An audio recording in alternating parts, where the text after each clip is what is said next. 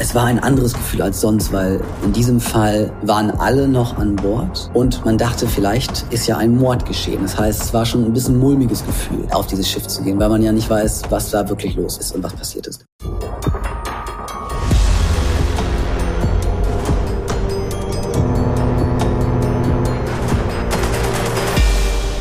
Moin und herzlich willkommen zur allerersten Folge Ocean Crime. Ich sitze nicht alleine, sondern ich sitze hier zusammen mit Maya. Hi, ich freue mich, dass wir euch heute einen sehr, sehr spannenden Fall erzählen können. Und neben uns sitzt, oder zwischen uns sitzt unsere liebe Anne, die uns dabei hilft, dass der Sound gut klingt und sie hat uns geholfen, diesen kleinen Raum, wo wir gerade sitzen, mit Decken und Gardinen und Bracelet-Shirts auszustatten, damit ähm, wir euch das bestmögliche Hörerlebnis bieten können. Wenn die Folge rauskommt, posten wir mal ein Foto davon. Wir haben ein paar Bilder gemacht. Genau. Wir sitzen hier und sind ein bisschen aufgeregt vor unserem heutigen Fall, weil ähm, das echt eine krasse Story ist, die wir da erzählt bekommen haben. Und die ist uns zugetragen worden von Charles Watkins, den wir kennengelernt haben durch eine Kooperation, die wir zusammen mit Mental Health Support Solutions haben, MHSS. Und äh, mit denen arbeiten wir gerade zusammen. Und beim Erzählen, dass wir einen Podcast aufnehmen, wurde uns gesagt, Ocean Crime, da haben wir doch gerade eine aktuelle Story und ähm, die wollen wir euch nicht vorenthalten. Und dann hat er angefangen zu erzählen, was er so erlebt hat. Und dann habe ich nur gesagt, stopp, stopp, bitte noch nicht weiter erzählen. Ähm, das wollen wir ganz frisch äh, von dir hören während des Interviews. Und so kam das dann. Genau, und wie immer werden wir kurze Sequenzen von Charles selber einblenden, da wo es passt, aber ansonsten nehmen Madeleine und ich euch mit bei den Fall. Und Charles stellt sich und seine Arbeit jetzt mal selber kurz vor. Hallo, ich bin Charles Watkins und ich bin Psychotherapeut und klinischer Psychologe und im Bereich der Seefahrt tätig. Das heißt, wir helfen Seefahrern, die in schwierige emotionale Phasen gehen. Wir helfen ja ganze Schiffe, die zum Beispiel jemanden verloren haben durch Suizid oder durch Mord oder durch äh, Piraterie und helfen denen dann wieder, wir helfen die zu stabilisieren und unterstützen, damit posttraumatische Stressbelastung vielleicht gar nicht erst stattfindet oder ja limitiert wird, indem wir psychoedukativ oder auch therapeutisch vorgehen und den Leuten unterstützen. Genau. Ja, und das Ganze fing an, weil wir gemerkt haben, oder ich hatte eine Praxis mit einer Kollegin von mir zusammen und sie hatte ein Buch darüber geschrieben, hat gemerkt, da gibt es gar keine richtige Hilfe für diese Seefahrer. Das ist gar nicht so richtig. Mental Health oder der ganze Bereich ist überhaupt nicht gedeckt für, für die Seefahrer. Das konnte ich zuerst gar nicht glauben. Aber nachdem ich Research gemacht habe, fand ich heraus, ja, das ist wirklich sehr wenig, dass die da, dass die da bekommen oder fast gar nichts. Und dann haben wir die Firma gegründet, genau, und sind seitdem echt mit sehr vielen Reedereien hier in Hamburg und auch auf der ganzen Welt verbunden und helfen die besonders in der, in der jetzt Covid-Zeit natürlich, die Seefahrer zu unterstützen, Psychotherapeuten zu unterstützen, aber auch nach schlimmen Dingen sind wir vor Ort, äh, gehen auf die Schiffe drauf und helfen denen dann, ja, äh, die, die, die, die Dinge zu verarbeiten und dann so schnell wie möglich dann wieder zurück zur Arbeit zu kommen. Also wir sind fünf Leute hier in Hamburg äh, und haben 17 Leute auf der Welt verteilt in verschiedenen Ländern, so wie Philippinen und Kanada und Südamerika und Südafrika. Äh, weil wir ja auch viele äh, Psychologen brauchen, die, die andere Sprachen sprechen. Und wir, hätten, wir wollen immer Native Speakers haben, die dann mit den Seefahrern dann auch wirklich gut sprechen können, falls das erforderlich ist. Wir haben auch Priester bei uns im Team, die arbeiten jetzt nicht direkt bei uns, aber ja, die sind unsere Consultants, weil viele sind sehr religiös und brauchen dann eher einen Priester, der dann sie beruhigt oder dann auf sie eingeht. Und äh, deswegen haben wir die jetzt auch Genau, und wir haben eine 24-7 äh, Helpline. Die können sich jederzeit melden, falls irgendwas ist. Und wir helfen denen dann, also entweder mit emotionalen Support oder wir, wir regeln dann die Krise. Ob es, manchmal gibt es äh, Seefahrer, die sich selbst verletzen oder die suizidgefährdet sind oder da gibt es Panikattacken oder Depressionen, dann helfen wir, die das zu managen, bis wir die dann vom Schiff kriegen und vielleicht in eine, in eine Einrichtung, die dann dazu gemacht ist, das zu behandeln. Ja. Jetzt haben wir eben schon einiges gehört, ähm, wie die Arbeit von Mental Health Support Solutions und von Charles auch als Psychotherapeut so aussieht und was die genauso machen. Wir haben jetzt gar nicht wirklich geteased, ähm, worum es genau geht, aber in dem Fall geht es in dieser Folge um eine gefundene Leiche und um ominöse Geldgeschäfte an Bord und auch um Schmuggel. Also ganz schön viel, was da passiert ist, ja, wo wir gar nicht glauben konnten, was uns da alles zugetragen wurde und ähm, wir jetzt mit euch teilen können. Ja, Charles ist auf die oder auf die Geschichte aufmerksam geworden, indem er eine E-Mail bekommen hat von einem seiner Klienten, also von einer Reederei, mit der ähm, die zusammenarbeiten. Und die sind an ihn rangetreten, haben gesagt, du Charles, hier ist irgendwas auf unserem Schiff passiert und wir wissen einfach nicht, was da vorgefallen ist. Nur, dass die Leute alle total durcheinander sind, verängstigt sind und wir kommen da nicht weiter und wir brauchen psychologische Hilfe an Bord. Ähm, willst du da nicht mehr hinfahren? Und wie kam das dann genau? Also wie kam der ähm, Kontakt genau zustande, auch von der Reederei dann? Ähm, wie war da die Einleitung? Ja, die Reederei hat selber auch eine Mail bekommen, und zwar eine Mail von der Frau des Verstorbenen. Der Verstorbene, den geben wir der Einfachheit halber einen Namen, und zwar ist Danilo. Danilo ist gestorben und wurde von seinem besten Freund, ähm, der auch auf dem Schiff war oder ist, gefunden. Der beste Freund von Danilo hat dann der Frau von Danilo ja, kontaktiert und auch gleich gesagt, dass Geld fehlte. Danilo hatte sehr, sehr viel Geld bei sich, 20.000 Dollar, und das Geld fehlte und der Mann ist tot.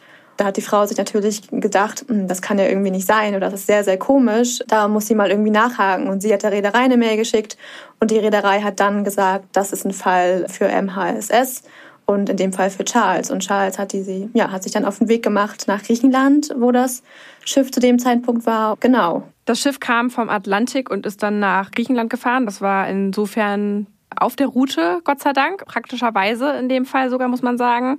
Ähm, warum das praktisch ist, da, dazu hören wir nachher noch ein kleines bisschen mehr, weil ähm, es ist natürlich so, dass in der Reederei enorme Kosten entstehen, wenn man außerplanmäßig irgendwo halten muss äh, mit einem Schiff, was nicht auf der Route liegt. In dem Fall war es aber so, es war in Griechenland geplant und dort ist dann auch eben Charles in den Hafen äh, oder zu dem Hafen gekommen und äh, dieser Hafen war sehr, sehr gut gesichert. Es war nicht einfach, da reinzukommen. Man musste wirklich erstmal einige Sicherheitsstationen durchlaufen, bevor man überhaupt auf das Gelände kam. Ja, und dann war noch, ja, es war mitten im Lockdown eigentlich, also Corona-Maßnahmen noch zusätzlich, die das Charles ein bisschen erschwert haben. Dann äh, musste er dadurch diese einzelnen Sicherheitschecks und dann dadurch, dass das Schiff nicht ganz am ähm, Hafen war, nicht am Steg, äh, wurde er dann ein kleines Boot äh, begleitet, was dann eben rausgefahren ist zum Schiff. Und dieses Schiff ist wirklich ein interessantes Schiff, also nicht einfach so ein ähm, simples ähm, Containerschiff, sondern ein Gas-Carrier-Ship und so ein Gas-Carrier-Ship sieht, ja, habe ich selber, glaube ich, noch nie gesehen, außer auf Fotos. Also sieht äh, schon beeindruckend aus. Ja, er hatte uns erzählt, dass, also hatte uns schon beschrieben, wie es aussieht. Wir haben es natürlich dann auch gegoogelt. Ähm, wenn man LLPG und Petroleumschiff eingibt bei Google, dann äh, kann man sich ein ganz gutes Bild machen. Also es so, sind schon so die größten Schiffe, die man sich vorstellen kann auf dem offenen Meer und haben so fünf, sechs große, riesengroße runde Tanks auf dem Schiff. War mir vorher bildlich auch noch nicht bekannt. Ist dadurch auch noch mal noch höher gebaut und ähm, durch die ganzen Stahlbauten da drauf sieht es auch noch imposanter aus. In dem Fall stand eben dieses ähm, Schiff oder lag eben dieses Schiff in der Nähe vom Hafen und besonders war in dem Fall auch schon der, der Aufstieg auf das Schiff, weil wenn man sich dann vorstellt, dass man davor steht und dann hochguckt und dieses riesengroße ähm, Monstrum vor sich hat und nicht einfach da drauf kann mit einer Brücke oder ähnlichen, ähm, sondern eine Leiter runtergelassen wird und man an das Schiff dran springen muss, wie es in diesem Fall war, und dann auch noch eine ungewisse Situation an Bord vorfindet, dann geht man schon mit so einem mulmigen Gefühl an diese Leiter dran, muss dann dran springen, aufpassen, dass man nicht ins Wasser fällt und kommt dann oben auf dem Schiff an und wird dann erstmal empfangen. Ja, und Charles hat uns eigentlich ähm, ganz gut beschrieben, welche Stimmung und Atmosphäre ihnen dann begegnet ist und was dann passiert ist an Bord. Und da hören wir jetzt einmal rein. Es war ein anderes Gefühl als sonst, weil in diesem Fall waren alle noch an Bord, ja. Und man dachte, vielleicht äh, ist ja ein Mord geschehen. Das heißt, es war schon ein bisschen mulmiges Gefühl, ja, äh, auf dieses Schiff zu gehen, weil man ja nicht weiß, was da wirklich los ist und was passiert ist. Dann der Captain hat mich begrüßt oder wie das halt so üblich ist oder halt ein, ein High-Ranking Officer, der holt einen immer ab. Ja, man darf halt nicht alleine durchs Schiff gehen, sondern man muss dann immer mit Begleitung gehen. So und wenn man in andere Bereiche geht, kriegt man so eine Hard Hat und so Sicherheitssachen, die man tragen muss. Aber ich bin dann sofort reingegangen, das war nicht notwendig dieses Mal.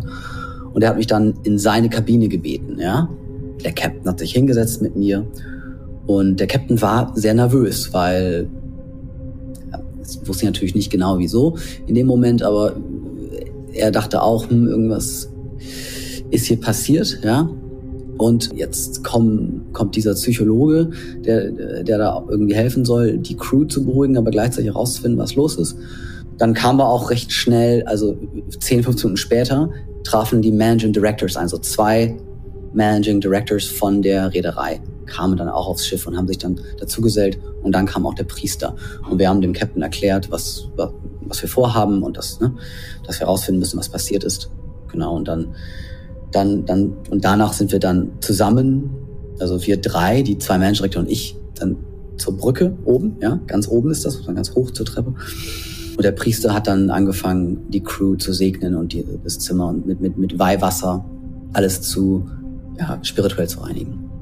Dann hat der Priester seine Arbeit gemacht, während wir dann zur Brücke gegangen sind äh, und haben uns dann auf der Brücke unterhalten, dass irgendwas hier nicht stimmt. Man hat ja auch gemerkt, der Captain war angespannt, die anderen Offiziere auch so ein bisschen, die waren alle so ein bisschen leicht nervös. Ja? Und ich meine, klar, wenn jemand an Bord stirbt, kann das ja durchaus passieren, dass man dann angespannt ist, aber es war eine andere Art der Anspannung. Also man merkte, das hatte jetzt nicht unbedingt mit, mit Schock oder Trauer oder so zu tun, sondern es war eher Nervosität einfach. Ne? Was vielleicht auch zum Teil normal ist, aber wir alle drei hatten das Gefühl, hm, irgendwas stimmt hier nicht. Ja, also irgendwie eine richtig verrückte und bedrückende Situation. Also ich stelle mir das ähm, auch sehr aus unserem Standpunkt sehr komisch vor. Dann ist da erstmal so ein Priester, der da irgendwie seine Arbeit macht. Ähm, gleichzeitig ist die Stimmung sehr angespannt und dann ist da eben Charles, der jetzt irgendwie seine, ja, seinen Job erledigen muss und da therapeutische Arbeit leisten muss, aber gleichzeitig auch so ein bisschen herausfinden soll, was passiert ist. Auf jeden Fall ging es dann ähm, so weiter, dass erstmal ja die Kajüte oder die Kabine von ähm, Danilo angeguckt wurde und da der Kapitän dabei war und genau. Ja, Captain John ähm, hat Charles dann mit zu der Kabine begleitet und ähm, ihm die Räumlichkeiten gezeigt, also wie so eine Kabine eben aussieht, Bett, Stuhl, Tisch, Schrank, äh, was sich da drin eben befindet. In dem Fall war keine Leiche mehr drin und ähm, hat ihm auch erzählt, dass er von dem Tatort, beziehungsweise Tatort ist es in dem Fall nicht, Auffindort, äh, Fotos gemacht hat. Und äh, die hat er ihm auch gezeigt und ihm sehr eindrucksvoll geschildert, wie er ja, Danilo aufgefunden hat in dem Fall. Und das war auch schon sehr besonders. Ja, da hören wir jetzt einmal kurz rein. Man sah, wie er seine Beine hingen vom Bett, ja, und sein Körper lag leblos auf dem Bett sein ein Arm hing auch vom Bett. Es sah so aus, als wäre er ja im Sitzen gestorben und wäre nach hinten gefallen. Aber das ganze Bett war halt, ja, äh, die ganzen Bettsachen waren irgendwie auf dem Boden und und er war schon, hatte schon eine andere Farbe. Okay, also ähm, schon ähm, eine sehr ja, schreckliche Beschreibung, wenn man sich vorstellt, solche Bilder dann auch ähm, zu sehen oder das ähm, live vorgefunden zu haben.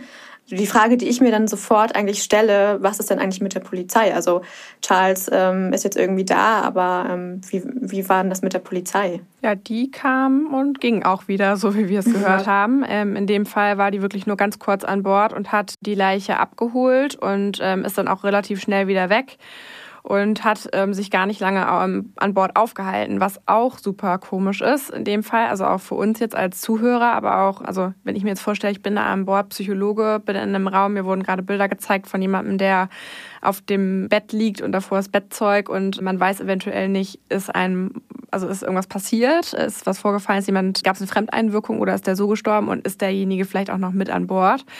Und dann hat der Kapitän äh, erzählt, dass die, ähm, bevor die Polizei eben kam, ähm, auf der Route eine Entscheidung getroffen haben, beziehungsweise er die Entscheidung getroffen hat, dass die Leiche nicht in dem Raum bleibt. Ja, also das war wirklich ein bisschen schockierend an der Stelle. Und zwar wurde die Leiche in den Gefrierschrank gepackt. Ähm, das Essen wurde entfernt, das muss man sich mal vorstellen. Ähm, die waren ja noch ein bisschen unterwegs. Dann wird erstmal der, ja, der, ist, der Gefrierschrank leergeräumt und Platz für eine Leiche gemacht. Es war auch nicht besonders heiß, also die Leiche wäre jetzt nicht sofort verwest oder so, sondern ähm, die wurde einfach, ja, der Tatort wurde oder der Tat, wir wissen nicht, ob es ein Tatort ist, aber der Ort wurde auf jeden Fall ähm, verändert, was ja eigentlich nicht ähm, laut Charles auf jeden Fall nicht Teil des Protokolls ist. Ja, es gab halt nicht wirklich eine Erklärung. Also hat den äh, Captain John dazu auch ähm, eingehend befragt, wieso er die Entscheidung getroffen hat und er konnte es nicht erklären. Also er hatte keine keine wirkliche Erklärung dafür, warum er diese Entscheidung getroffen hat und ähm, hat sich dann aber eben durch die Fotos, die er gemacht hat, auch gerechtfertigt, dass die Entscheidung getroffen wurde. Wenn man jetzt weiß, dass die Crew ähm, größtenteils auch philippinischer Herkunft ist, ist es eher ungewöhnlich, weil wenn jemand stirbt, ist es häufig so, dass man sich in den Räumlichkeiten, wo derjenige auch gelebt hat, aufhält und mit demjenigen Zeit verbringt, Karten spielt, ihm was zu essen bringt und ähm, sozusagen noch Zeit mit ihm verbringt. Das ist tatsächlich komplett entgegen dem. Also natürlich komplett unterschiedlich, wo man herkommt letztendlich, aber das, dieser Brauch ist sehr weit verbreitet auf den Philippinen und in dem Fall wissen wir, dass Captain John kein, kein Mann von den Philippinen war, aber die Entscheidung konnte nicht so ganz nachvollzogen werden und in dem Fall hätte da die Polizei auf jeden Fall, also finde ich zumindest, nachhaken müssen. Also ja, auf jeden Fall, vor allem, weil ja auch ähm, bekannt war, dass die 20.000 Dollar fehlten. Wie genau war denn das? Also warum hatte er eigentlich so viel Geld bei sich? Charles hatte erzählt, dass er sozusagen Mittelsmann war an Bord, der Geld von der Crew eingesammelt hat. Und er hat erzählt, also die Crew insgesamt war 15 Mann stark.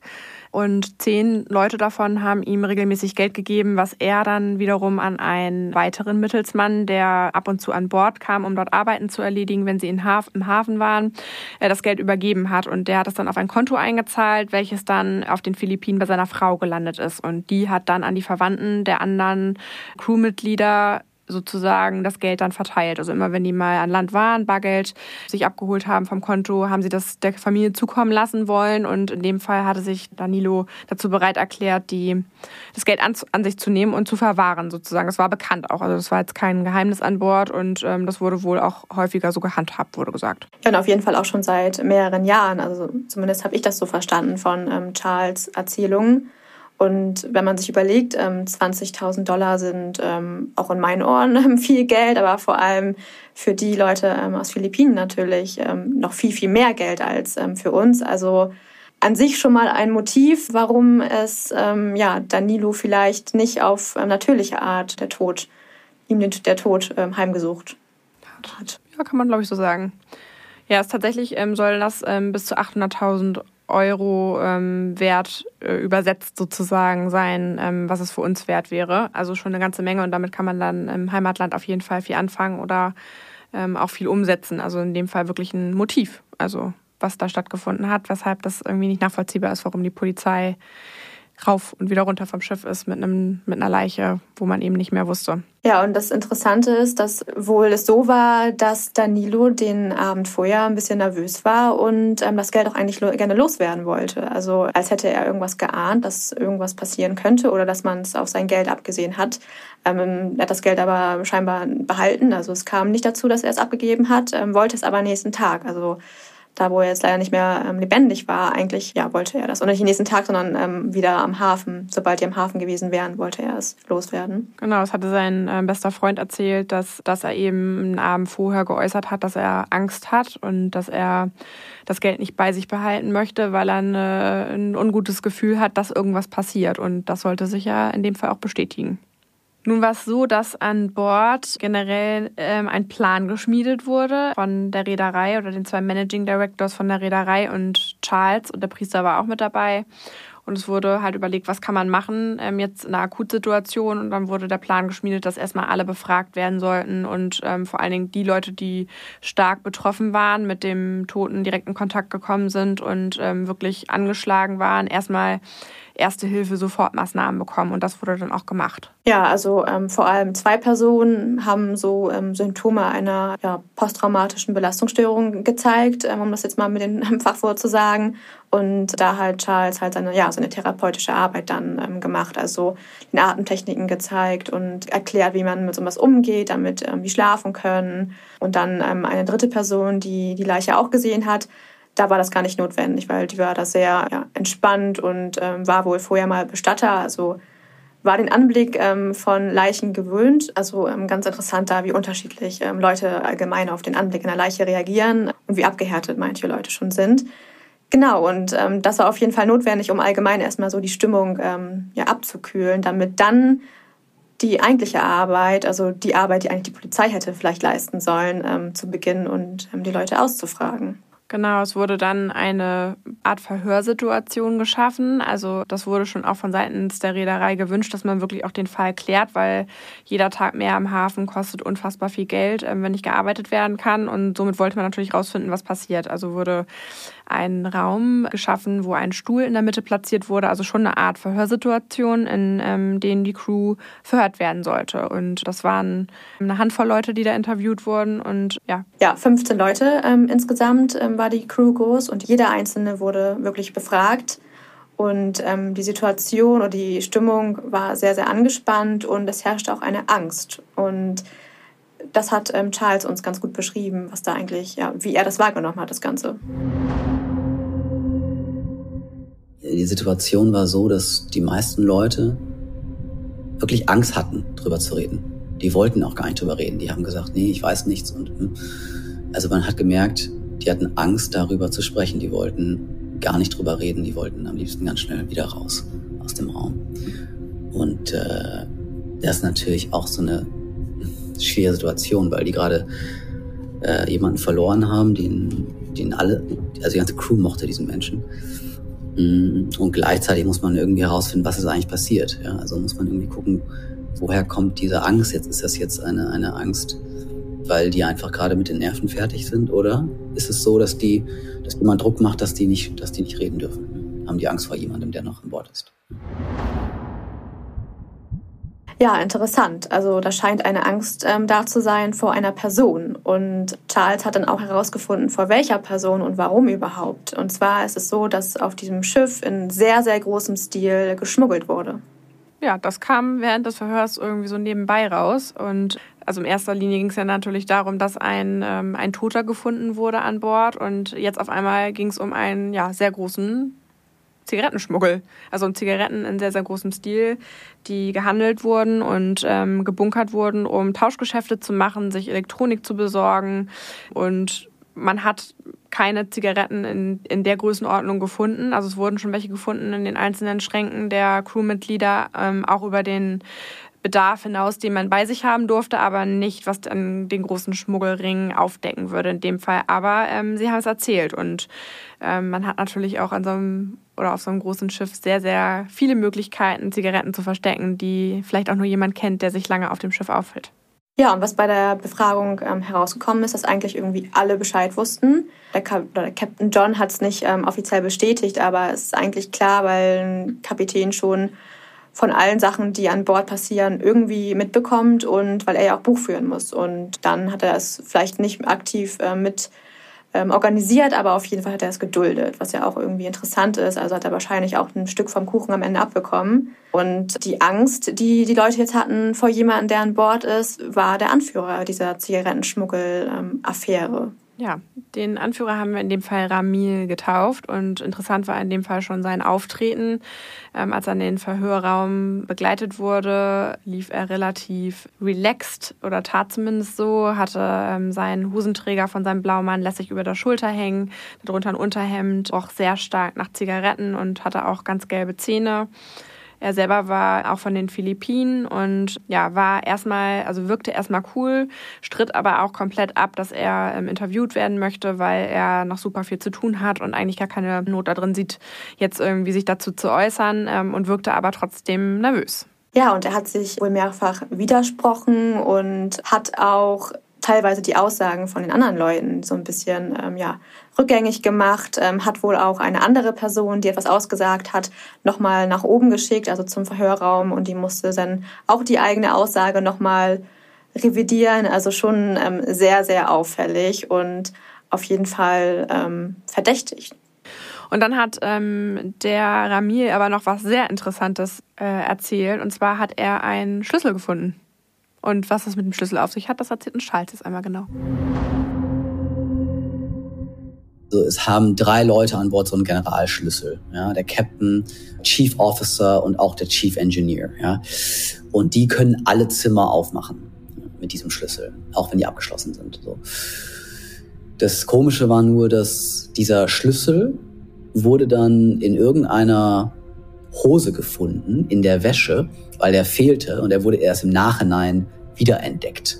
Äh, und irgend und der der Bossum äh, in diesem Fall oder der einer der einer der Lower Ranking Crew hat gefunden und dann ist zum Captain gebracht. Das war auch schon ein bisschen seltsam, weil ja der Schlüssel einfach abhanden ist und auf einmal wieder auftauchte. Also bei der Brücke sollte ich es so, also ich wurde gebeten, das so einzurichten, dass man die Leute ganz gut befragen kann. Also dass man dann diesen Stuhl so hinstellt, dass man dann gut mit den Leuten reden kann und dass die dann, die haben gesagt, so ja, dass wir dann wirklich herausfinden, was eigentlich passiert ist. Ja. Okay, also ähm, Ramil hat diesen Schlüssel gefunden, was ja irgendwie auch schon mal verdächtig ist. Also einmal ist er der Kopf von dieser Schmuggelaktion und dann hat er gerade da, wo jetzt irgendwie ein Toter aufgefunden wurde, einen Generalschlüssel gefunden. Das ähm, ist schon sehr verdächtig und Charles hat ja noch ein bisschen mehr erzählt, was ihn noch verdächtiger gemacht hat. Ja, er hat ihn sehr detailliert gefragt, wie so seine Erinnerungen aussehen, weil immer wenn er auf den Tatvorgang zu sprechen kam, beziehungsweise auf den äh, Toten und auf den Fundort und äh, den Generalschlüssel, wurden seine Aussagen sehr ähm, nebelig und sehr, sehr selektiv. Und alles andere drumherum ähm, konnte er aber sehr detailliert beschreiben und hat das auch tatsächlich so benannt und hat auch gesagt, ähm, Ramil, ähm, irgendwie ist das ein bisschen komisch. Äh, du kannst alles super genau erzählen, nur wenn es halt genau darum geht, dann weißt du plötzlich nicht mehr, worum es geht. Und das konnte er auch nicht erklären, warum dem so war und ähm, ja, hat das auch einfach mal so stehen lassen. Und äh, dann gab es aber noch eine weitere Geschichte, die ja ihn noch verdächtiger machen lässt, als es eigentlich sowieso schon ist, was eigentlich schon gar nicht mehr möglich ist. Ja, eine Person hat nämlich ausgesagt, dass Ramil wohl am Abend vorher, bevor ähm, Danilo tot aufgefunden wurde, am Zimmer geklopft hat, an der Zimmertür von Danilo. Und ja, das ist natürlich auch sehr auffällig, dass er sich gerade den Abend vorher dort aufgehalten hat. Und das ähm, hat eine Person bestätigt und war sich ganz sicher, dass es auf jeden Fall Ramil war. Also schon eine Verstrickung von ähm, komischen Sachen. Also Ramil ähm, war irgendwie in dem Schmuggel ganz, ganz weit vorne dabei oder war der Kopf der Bande.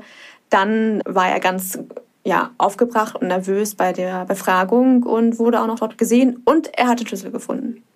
Ja, auch alles Zufälle, wenn man jetzt rückblickend nochmal darauf zurückgeht, dass das Sachen sind, die schon bekannt waren. Natürlich wurde das jetzt nicht der Polizei erzählt, aber man hätte da natürlich nachfassen müssen, was was da passiert ist generell. Ne?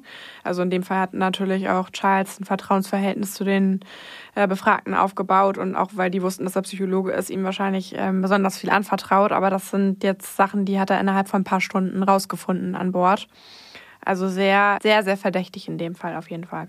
Ja, wie lange war Charles denn eigentlich an Bord? Also es klingt ja irgendwie, so viel wie er herausgefunden hat, klingt das ja, als wäre er eine Woche da gewesen. Ja, es fühlte sich an wie ja eine ganze Woche, aber es waren wohl insgesamt nur acht Stunden, die er ähm, also von der Ankunft bis zum Wiederverlassen des Schiffes dort war.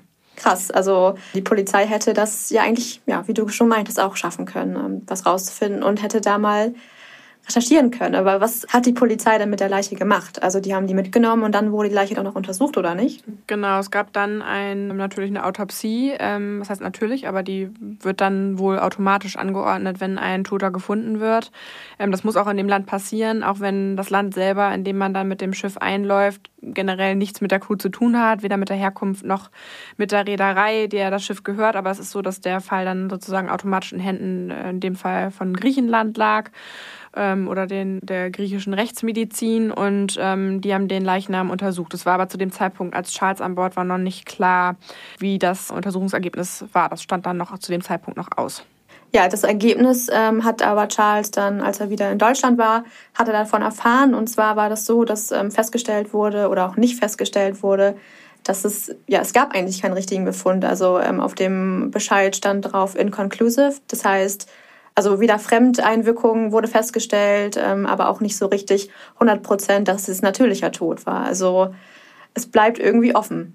Es wurde zumindest nicht ausgeschlossen, dass äh, Fremdeinwirkung stattgefunden hat. Genau. Und es kam auch relativ schnell das Ergebnis, was auch wiederum darauf schließen lässt, dass man den Fall schnell abhandeln möchte. Ähm, wo wir am Anfang so ein bisschen drauf gekommen sind, dass es ganz praktisch war, dass es auf der Route lag ähm, mit Griechenland, dass man dort ähm, eingelaufen ist in den Hafen. Also es geht hier immer um um viel Geld in dem Fall ähm, für das Land sowie auch für die Reederei. Man blockiert einen Hafen und äh, man kann nicht weiterfahren, bis ein Fall geklärt ist und muss natürlich auch von Reedereiseiten gucken, was macht man mit der Crew. Also wenn, ähm, wenn der Fall nicht geklärt ist ähm, und man gegebenenfalls einen Mörder an Bord hat, was man bis dahin ja nicht wusste, was macht man mit den Leuten und was passiert mit denen? Und in dem Fall gab es halt nicht wirklich Konsequenzen. Also Charles hat uns dann nochmal erzählt, was dann eigentlich ja die Konsequenzen oder auch Nicht-Konsequenzen waren für die Crew nach, nach diesem Vorfall. Und da hören wir jetzt einmal kurz rein. Es hatte ja nur sehr geringe Konsequenzen für die Crew.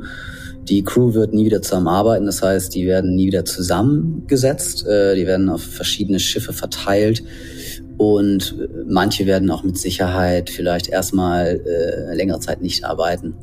Mm, aber es ist so, dass Geld fehlt, ja, 20.000 Dollar fehlen, die wurden nie gefunden.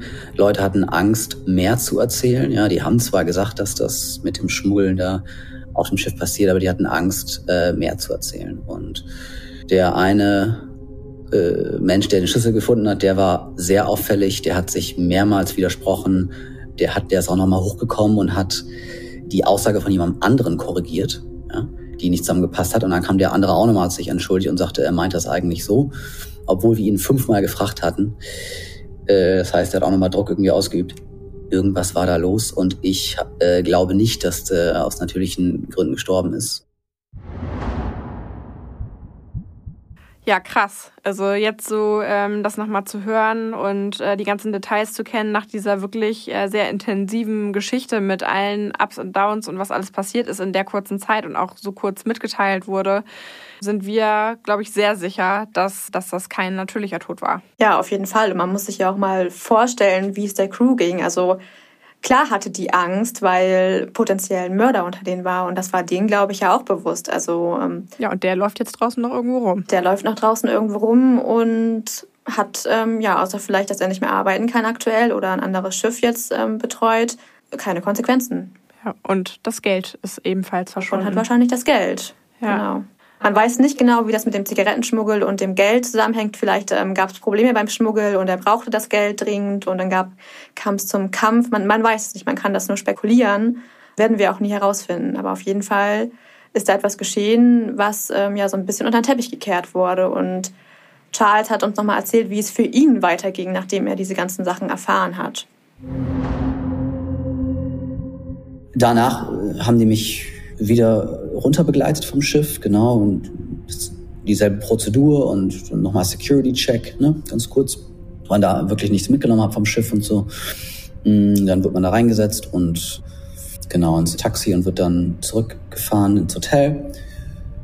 Und dann erstelle ich einen Bericht. Und in diesem Bericht steht halt drin, dass es Auffälligkeiten gab und dass gewisse Sachen nicht gepasst haben. Aber wie gesagt, das war eigentlich hauptsächlich psychologischer Natur. Also es ist eigentlich so ein eher klinischer Bericht, wo drin steht, äh, welche Symptome da waren, wie, wie belastet die Crew ist, wie, wie sehr belastet, wie belastet die Einzelnen waren und eine Empfehlung, ob die weiterarbeiten sollen oder nicht. Äh, genau, sowas steht da ja drin.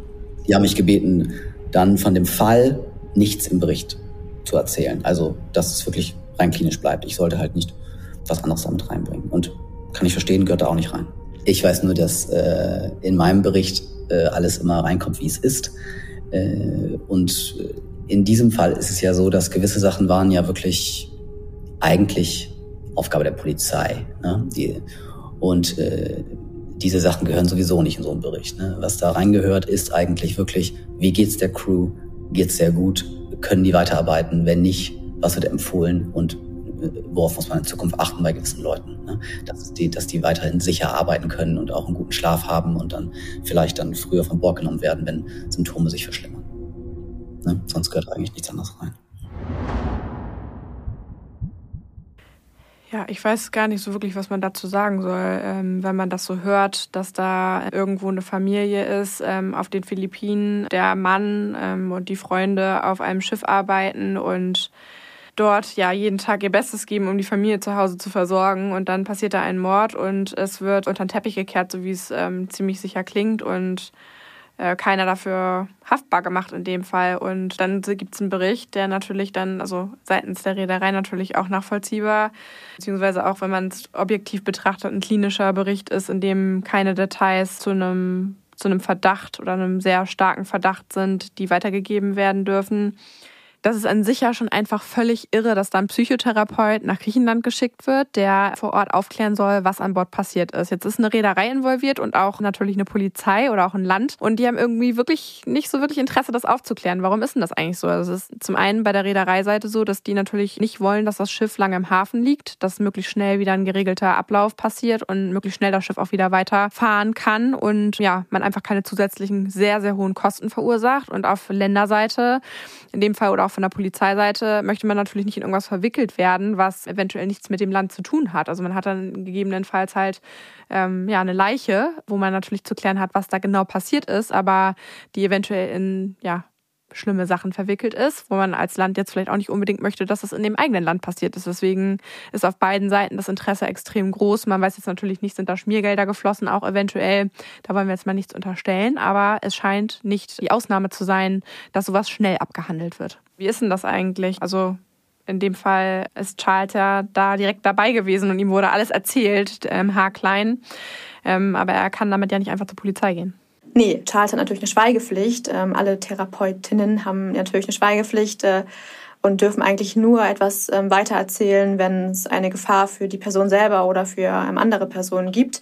Das ist jetzt natürlich, ähm, ja, hier kann man das ähm, bestreiten, aber sonst war eigentlich keiner war eine Gefahr für sich selber und es ist ja auch nicht, es hat niemand festgestellt, dass es wirklich einen Mord gab, sondern der Verdacht liegt nur nahe. Und ähm, die Schweigepflicht ist natürlich darüber hinaus noch mit der Reederei ja, vereinbart, dass er das eben für sich behalten muss, was dort besprochen wird. Und das ist natürlich ja auch im Sinne der Reederei. Ja, krass. Ja. Genau, ähm, also Schweigepflicht in dem Fall ist es ja so, dass er uns das alles erzählt hat und natürlich auch im Vertrauen erzählt hat, aber auch keine Details genannt hat. Also wir wissen natürlich, dass es um ein Schiff ging, auch um welche Art von Schiff es ging und dass jemand gestorben ist, aber wir wissen die Namen nicht, die haben wir uns jetzt heute ausgedacht und wissen auch nicht die genaue Route und was genau geplant war mit dem Schiff. Also in dem Fall ähm, ist es schon unter uns geblieben sozusagen. Und ja, aber was ist eigentlich mit der Frau? Ja, die Frau hat das ja eigentlich alles ins Rollen gebracht mit ihrer Mail an die Reederei und da hat Charles uns erzählt, dass die Frau und ähm, die Familie jetzt eigentlich ähm, ganz gut umsorgt wird von der Reederei finanziell und wohl auch ähm, sonst halt, dass sie da viel Support bekommen. Also um die wird sich auf jeden Fall ähm, weiter gekümmert, aber ob sie wirklich weiß, was herausgefunden wurde, ist fraglich. Ja, bleibt trotzdem Nachgeschmack, ähm, auch wenn die Reederei ähm, die Familie unterstützt. Ähm, aber das ist auch, denke ich, das Mindeste, dass man die Familie in dem Fall unterstützt und supportet und für ihr Wohlergehen sorgt, weil der Hauptfinanzierer der Familie und auch wahrscheinlich, wie wir ja gehört haben, Geldverteiler von vielen anderen ähm, vor Ort äh, ist in dem Fall weggefallen und somit ist es auch super wichtig, dass die unterstützt werden. Ja, was ich finde, was man nochmal wirklich ähm, erwähnen sollte, ist, wie wichtig die Arbeit von Charles ist und von MHSS, weil das Thema mentale Gesundheit ähm, ja sowieso in der breiten Masse schon viel zu wenig Aufmerksamkeit bekommt und auch vor allem auf hohe See, weil die Leute sind ähm, wochenlang unterwegs, ähm, sehen nicht viel, haben nicht viel soziale Kontakte und wenig Kontakt zur Familie dass da natürlich ähm, ja, Sachen wie Depressionen und andere Krankheiten an der Tagesordnung stehen und fast niemand spricht darüber. Und deswegen ja, sind Leute wie Charles jetzt zum Glück da, die da ähm, ja zumindest einen kleinen Support leisten können. Und das finde ich ähm, super toll. Ja, deswegen haben die ja auch Mental ähm, Health Support Solutions überhaupt gegründet. Äh, genau deswegen, weil aufgefallen ist, wie kann das überhaupt sein, dass gar nicht ähm, ja, psychologische Unterstützung ähm, gegeben ist an Reedereien oder auch an die, an die Crews an Bord. Und ähm, jetzt generell so war das einfach, ja, während Corona konnten hunderttausende Leute nicht aufs Schiff und hunderttausende Leute nicht vom Schiff runter und das über Monate, also über wirklich über Monate, komplett getrennt von der Familie, teils gar kein Kontakt. Ähm, und in dem Fall ist es so, dass wir jetzt hier nochmal aufrufen möchten, ähm, machen wir am Ende von unserem Podcast einen Call to Action, also dass ihr selber auch was unternehmen könnt. Also folgt gerne Mental Health Support Solutions auf äh, den Social Media Kanälen. Es ist super interessant, deren Arbeit zu verfolgen, was genau da alles drunter fällt. Da wird auch mit Sicherheit die eine oder andere Podcast-Folge nochmal folgen. Und ja, Ähm, wenn ihr selber in der Familie oder im Bekanntenkreis SeefahrerInnen habt, die vielleicht eine Geschichte zu erzählen haben, ähm, meldet uns die gerne. Oder auch, wenn die Hilfe benötigen, ähm, macht gerne darauf aufmerksam, dass es äh, so Einrichtungen wie MHSS gibt, die hier Erste Hilfe leisten und nicht nur Erste Hilfe, sondern auch über längeren Zeitraum begleiten und ja, gegen Mental Health Probleme auf hoher See jeden Tag kämpfen. Genau, und es gibt eine ähm, Helpline, die ist 24 Stunden am Tag erreichbar. Also für alle, die uns vielleicht auch gerade, ähm, die uns zuhören und gerade auf dem Schiff sind, ihr könnt ähm, jederzeit jemanden kontaktieren.